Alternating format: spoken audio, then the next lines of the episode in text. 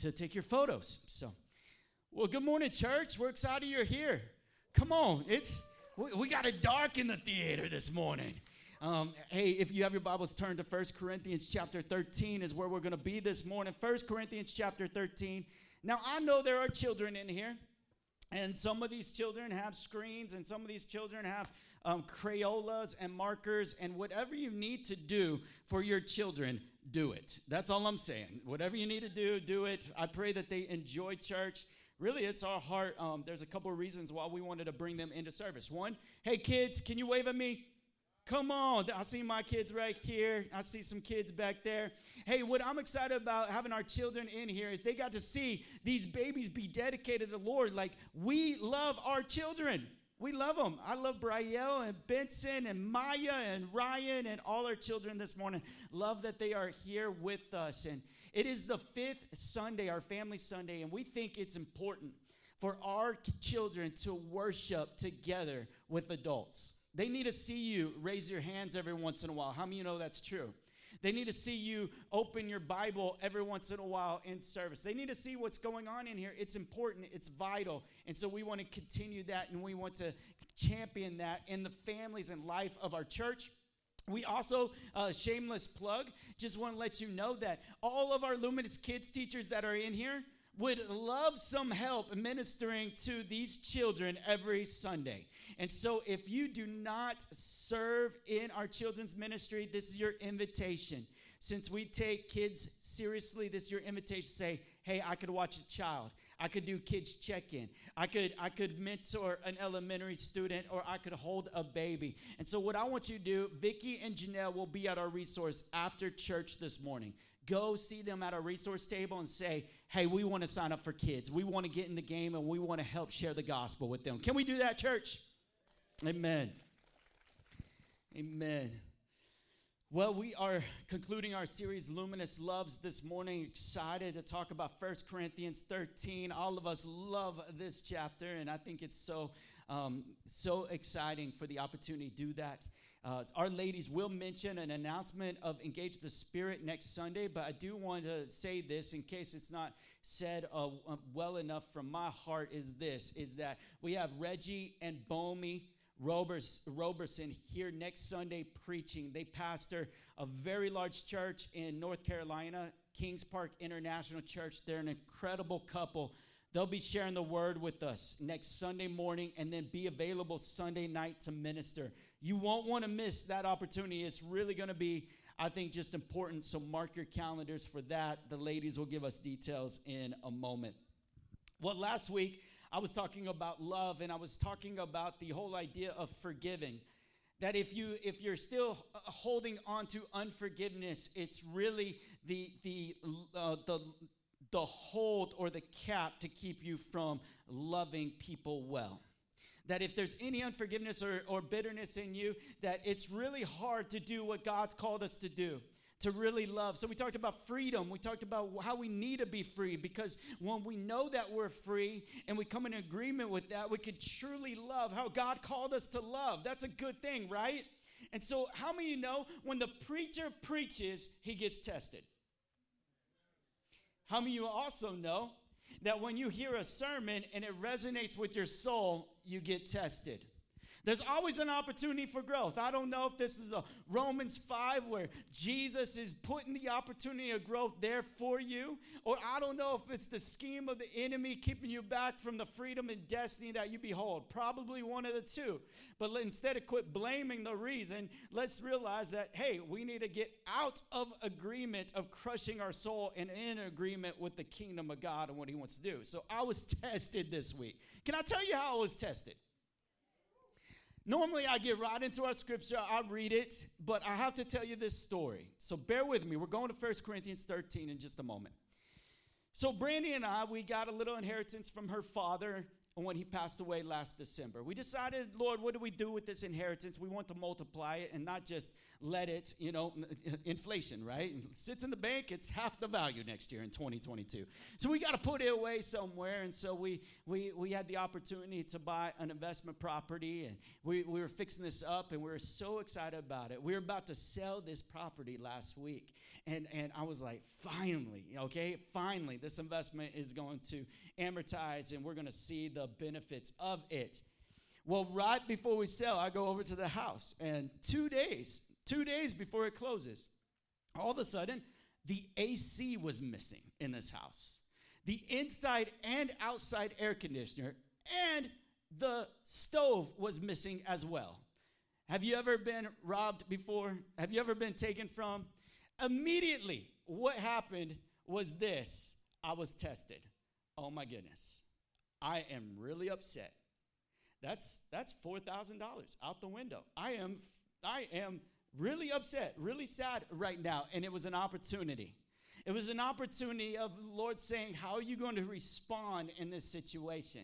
You see, I just preached about this. If you remember, we just preached about the parable of the man whose debt was forgiven, and then he goes and he chokes somebody who owes him something. I was tested with an opportunity of was I going to hold bitterness towards somebody who just taken from me, or was I going to extend forgiveness? Have you ever been tested? Have you ever have you ever been taken advantage of? Maybe in your workplace, maybe in your school, maybe maybe from a family member or maybe from a friend. We all have. We all have and it was an opportunity and I was like, "You know, Lord, this is a great opportunity to walk out love because Luminous loves." And so all of a sudden I was like, "Lord, maybe they need that air conditioner. Lord, maybe they're trying to feed their family. Maybe they're just trying to maybe they're just trying to provide. Maybe they weren't. Maybe they were just evil and trying to get ahead. Maybe there was, there was no um, goodwill in their heart when they were justifying that theft. But I said, Lord, release it. Release that from me. Lord, I forgive them. Lord, bless them. Touch them. And as I began to do that, I just felt my heart just begin to grow. I begin saying, you know what? This is not going to keep me from loving people this week. It's not going to keep me from Boysville to go love people and love love kids at Boysville this week. It's not going to keep me from loving my wife this week or loving my children this week. How many you know when life comes against you, you always, not always, but you sometimes have the tendency to go back into your old nature. Right? Life hits you. Who's stressed? Anybody stressed here wants to confess? When you're stressed, whether it's marriage stress, whether it's friendship stress, whether it's university stress or high school stress, or your girlfriend broke up with you stress, right? Or somebody steals from you stress. Sometimes we go and we say, Man, I need comfort immediately. You need comfort immediately, and usually you look not to the kingdom for comfort, but you look for something natural. So your comfort may be anger or outbursts. It may be yelling at somebody, or it may be, it may be going to the gym. For me, it is eating. Stress eating is what they call it. And so I was just like, Lord, I'm not gonna do that. I'm not gonna comfort with a nice meal today. I'm not gonna comfort with food today. I'm gonna continue to steward what you've given me. I'm not gonna do that. Instead, I'm gonna comfort with you, Holy Spirit. You say that you are the great comforter. And if you're the great comforter, I need you to come and I need you to comfort this that really needs to be pacified. And I don't want to pacify it in my flesh, but I want to pacify with you. How many know that's the right response? That's the God response. How many know that we don't always do that response? Is that true? So, Luminous loves our mission and our heart is that God would start releasing us to love well and to trust Him for His provision and what He's given us to walk in that. Love. Love. God is love. God is the inventor of love. He is love. It's His existence. Love always was, love is, and love will always be love. This is what we're reading about in 1 Corinthians chapter 13 familiar, so familiar with a lot of us. Verse 1, it says, If I speak in the tongues of men and of angels, but have not love, I'm a noisy gong or a clanging cymbal. A noisy gong. Can anybody make a noisy gong noise? Any kids in here? Yeah, come on, Jordan, thanks. And if I have prophetic powers and understand all mysteries and all knowledge, and if I have all faith, so as to remove mountains, but have not love, I am nothing. if I gave, give away all I have, and if I deliver up my body be burned, but have not love, I gain nothing. Paul is writing to the church in Corinth who is affluent, who can be generous, who's operating in the spiritual gifts. They're getting heavenly tongues. They are prophesying. They are manifesting the gifts and power gifts of the Holy Spirit. They're seeing healings. They're seeing power. They're seeing miracles. God is moving mightily. The dead are being raised. Lives are changing and being encouraged. It is unbelievable. But what you have in First Corinthians is you have division and you have fighting and quarreling and you have um, divisiveness and you have people positioning themselves because they have a little bit more anointing than somebody else. Positioning themselves because maybe they have a little bit more gift of faith. Maybe they have the interpretation of tongues. Maybe they have the ability to really lay hands and somebody gets healed and they position themselves in power. They position themselves and lord it over others because what has been given to God, they're now using to elevate themselves. So God's writing through Paul the concept of love and encouraging them in love. He's writing them with this, and, and as he's doing, he says, You know, you're still doing what humanity always does. You're going through the checklist, the checklist of earning and becoming, the checklist of, Oh, I got power. Oh, man, I got faith, all faith all miracles. I got it all. The Lord's given to me, and He's given me more. And you're going through a merit system once again to be approved by God. And Paul's always correcting this merit system. He's like, Whoa, I want to correct that in you. I got to tell you that you're enough because He said you're enough. That you are called because He said you are called. You are His because He says you are His. Isn't that good news? That we are just loved. How many children know their parents love them in here? Like, come on, Benson, that should be a hand. There you go. I see it half. Yeah. Right? Like, like your parents love you. You don't have to do anything. Right now, you're you're like checked out. You're you're you're you're you're a second thought to them. They're trying to concentrate on a message, and you're just right here. And you know what? They just love you. They just love you. They love you because God said, Here, I'm gifting you with children. You're a gift, and we love you and we adore you. God does the same with all of us. It's no longer merit, it's no longer this, uh, this list. So when love's love is absent, and in love's absence, there's three things that happen in love's absence noisy cymbals, right, Jordan? What, yeah, thanks, bro. Noisy cymbals. The second thing is you are nothing. Without love, you are nothing. And without love, you gain nothing. You're noisy, you are nothing, and you gain nothing. When you work in the merit system, that's exactly what you're coming into agreement with. I'm loud, I'm annoying, I am nothing, and I gain nothing. How many know that's true?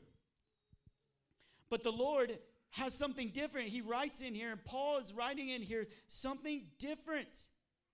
That, that, that in this, no, we are supposed to be concerned with one another. We're supposed to love one another. That's our social responsibility core value in every nation to love one another. The second thing that we see in this verse is love's presence. And when love is present, it is it is patient, it is kind, it does not envy, it does not boast, it is not arrogant or rude, it does not insist on its own way, it is not irritable or resentful, it does not rejoice at wrongdoing, but rejoices with the truth. Love bears all things, believes all things, hopes all things, endure all things. Love never ends. Love never ends. This love, love's preference, love's preference is God's preference. If you want to know what love is, it prefers what God likes and who God is. We all have preferences, right? Some of us, we like pizza over pasta. Some of us prefer dogs over cats. Yeah, okay. And what kids like dogs? What kids like cats? Okay, yeah, yeah, yeah, yeah. I agree. I agree. I trained my daughter right. Some of us prefer houses over condos. Some of us prefer motorcycles over convertibles. Some of us prefer football over baseball, which we'll see tonight whether you watch the Stros or the boys. We all have preferences, things that we like. God, too, has a preference. That's what agape love is. The Greek would translate what God prefers what he prefers. And in his house and in his church, there is a tendency to give ourselves over to self or over to God's preference. This is how you walk in love. When you wake up every morning, and say, God, what do you prefer today? God, what do you prefer? What, what my choices, my financial decisions, my the way that I treat others, the way that I interact, the way that I serve, the way that I give of self. What do you prefer, God? Not what I prefer. What do you prefer, God? Because in your preference, you that's when you are so enjoyed and you so enjoy us in that moment of love. This is what God has called us to. He his preference is attributes more than accolades. It's his attributes, knowing his attributes instead of our accolades and, and earning and, and becoming and trying to get things. So, in this, the third thing we see is that love does. Love does. Love is constantly doing. Now, this is different. It's doing out of love, but not doing according to merits. You're not doing according to earning, but you're doing according to pleasing Him because you love Him, you adore Him. So, let me, I think we have time for this illustration. Love does is reckless pursuits of your very affection. And so when I was single, I desperately wanted to get married. Single men? Yes? Oh, we have no single men here. All right. Sorry, single ladies. We'll get some it's, when you're single, you just are constantly like thinking and praying for your wife and making a list. And Lord, I want her to love you. I want her to seek you. I want her to worship you. I want her to be pure and holy. I want her to just, I, am so excited. I want her to be hot. You know, that's on the list. Uh, you know, all these things, right, that are on the list. And, and for me, when that woman came along who loved God, who worshiped Him, who pursued Him, who was going to follow Him all the days of her life, when she came along, I, I said, Whoa. And she was also hot. And you know what I did is I pursued her because that's what love does. I pursued her and I went to great lengths to pursue her. Uh, when I proposed to her because I was asking for her hand to marriage, which was basically saying, "Hey, I want you to die to yourself and I want to become one flesh with you." That takes a lot of convincing. Right? So I, I went around town. The whole idea, I was going to make a baseball diamond because she was a pitcher, a softball pitcher. I was going to make this softball diamond out of rose petals. But I didn't want it just to be baby rose petals, you know, where the wind blows, you can't tell what's happening. I want mounds of rose petals. So I had all my friends go to every flower shop in Midland and Odessa to buy every rose petal they had. Give us, I mean, we asked to, to have them, but they charged us for whatever reason. And, and so we went and uh, we were just like, dude, I don't care what it costs. We're doing rose petals. And then you go about, I'm getting a ring. I don't care what it costs. I'm getting a ring that she's going to love that has a story that I prayed about and believed for. And I'm going to, I'm going to get a limo to pick us up. You know, I need a limo to pick us up afterwards. You know, not just the baby limo or the 10 year old model limo. No, I need the brand new model limo. So I call everywhere to get the limo. And then I need communion in that limo because after I propose, we're going to take communion together because this is a God story, not a Ben story. And we want to honor him. And then the limo's gonna take us all the way to the field house where she coaches, and all of her friends are gonna be there. And it's gonna be decorated, like awesomely decorated. And then I gotta get a cake, right? I gotta get a cake. So I'm 25 years old saying, I got to do all these things because love does. Love does. I, I was pursuing her. She was my affection. It, it makes you um, just intoxicated and you go, you lose your mind, don't you guys? Uh, uh, mm-hmm, yeah. Some of you forgot. Hopefully, this is reminding you, or my story showed you up, which I really hope it did. And I hope it inspires people to show me up. Love does. It, it, it, this is what Bob Goff says as he's telling his story in Love Does. He goes, I used to be afraid of failing at something that really mattered to me. But now I'm more afraid of succeeding at things that don't matter. I used to be afraid of failing at something that really mattered to me, but now I'm more afraid of succeeding at things that don't matter. Isn't that true in love that we would look to our own preference, our own affection, our own agenda, and that we would put all of our effort and strength into that thing to become successful in our eyes? But how disappointing that would be. How sorrowful at the end of the day would that be?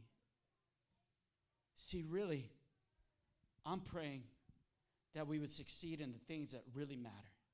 This agape love, God's preference, and seeking it out in our lives and let it consume us in every way. As I share this last point, I'm going to invite the worship team to come back up. The last thing that we see is love is kingdom. Love is kingdom. Where all these things exist, it says love never ends. Love never ends. The only things that never end is kingdom. The things that never end that have life are kingdom. Love never ends because love always was, and love is, and love always will be. God was, He is, He always will be. This is who God is. So we see this that love is kingdom. Love never ends. It says this in Luke chapter 1, verse 33. And Jesus, He will reign over the house of Jacob forever, and of his kingdom there will be no end. There's no end in love. It's why you can take it to the bank because it's the greatest deposit.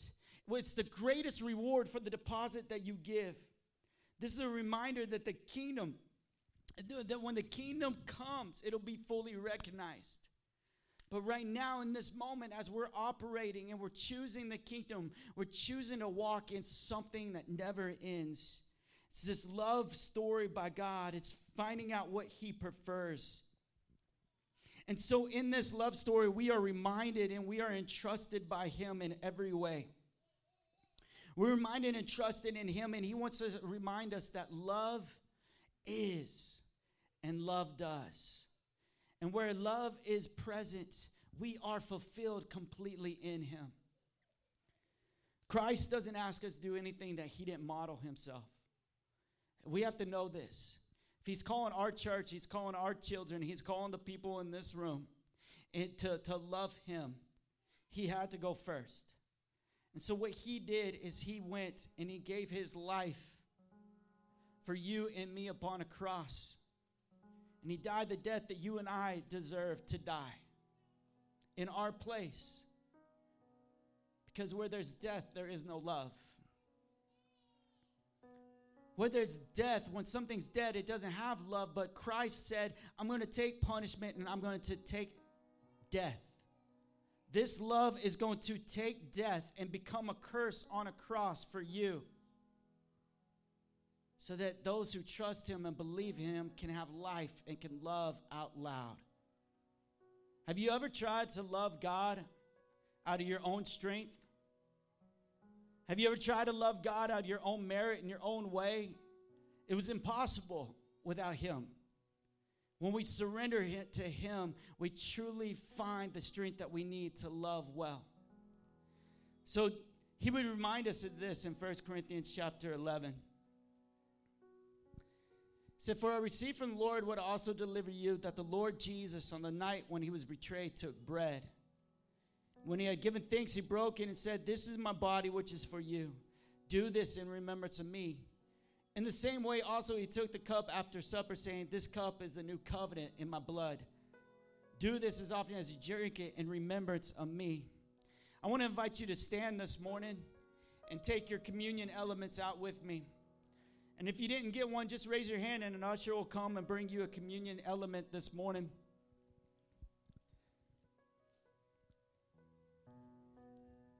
Agape love is realized by the way that Christ loved us sacrificially. What's amazing is God preferred us.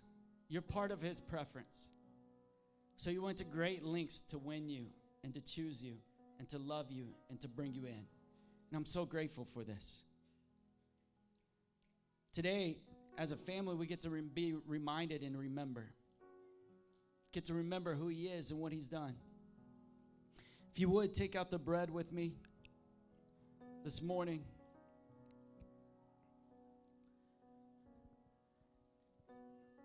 Jesus says, This is my body.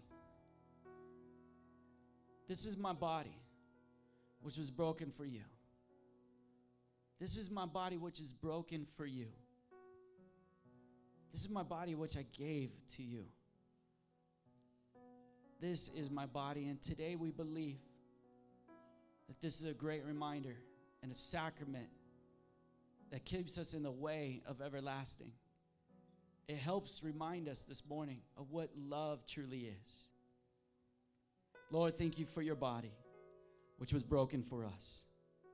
Lord, we take it now. Bless it in Jesus' name. Amen.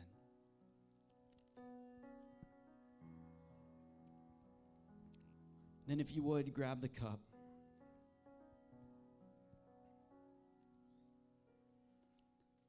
the body that was given by Christ has complete significance. And the blood that dripped down on the cross has uh, complete significance. Blood dripped down for us is called atonement.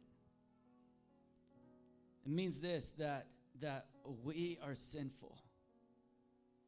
And we deserve to die. We deserve to give our blood to death we deserve to give our blood for the punishment of the way that we've sinned against God. But Christ said, I'm going to give my blood as a ransom. I'm going to give my blood to take your place. I'm going to give my blood. So, this is what he did. He shed it upon the cross.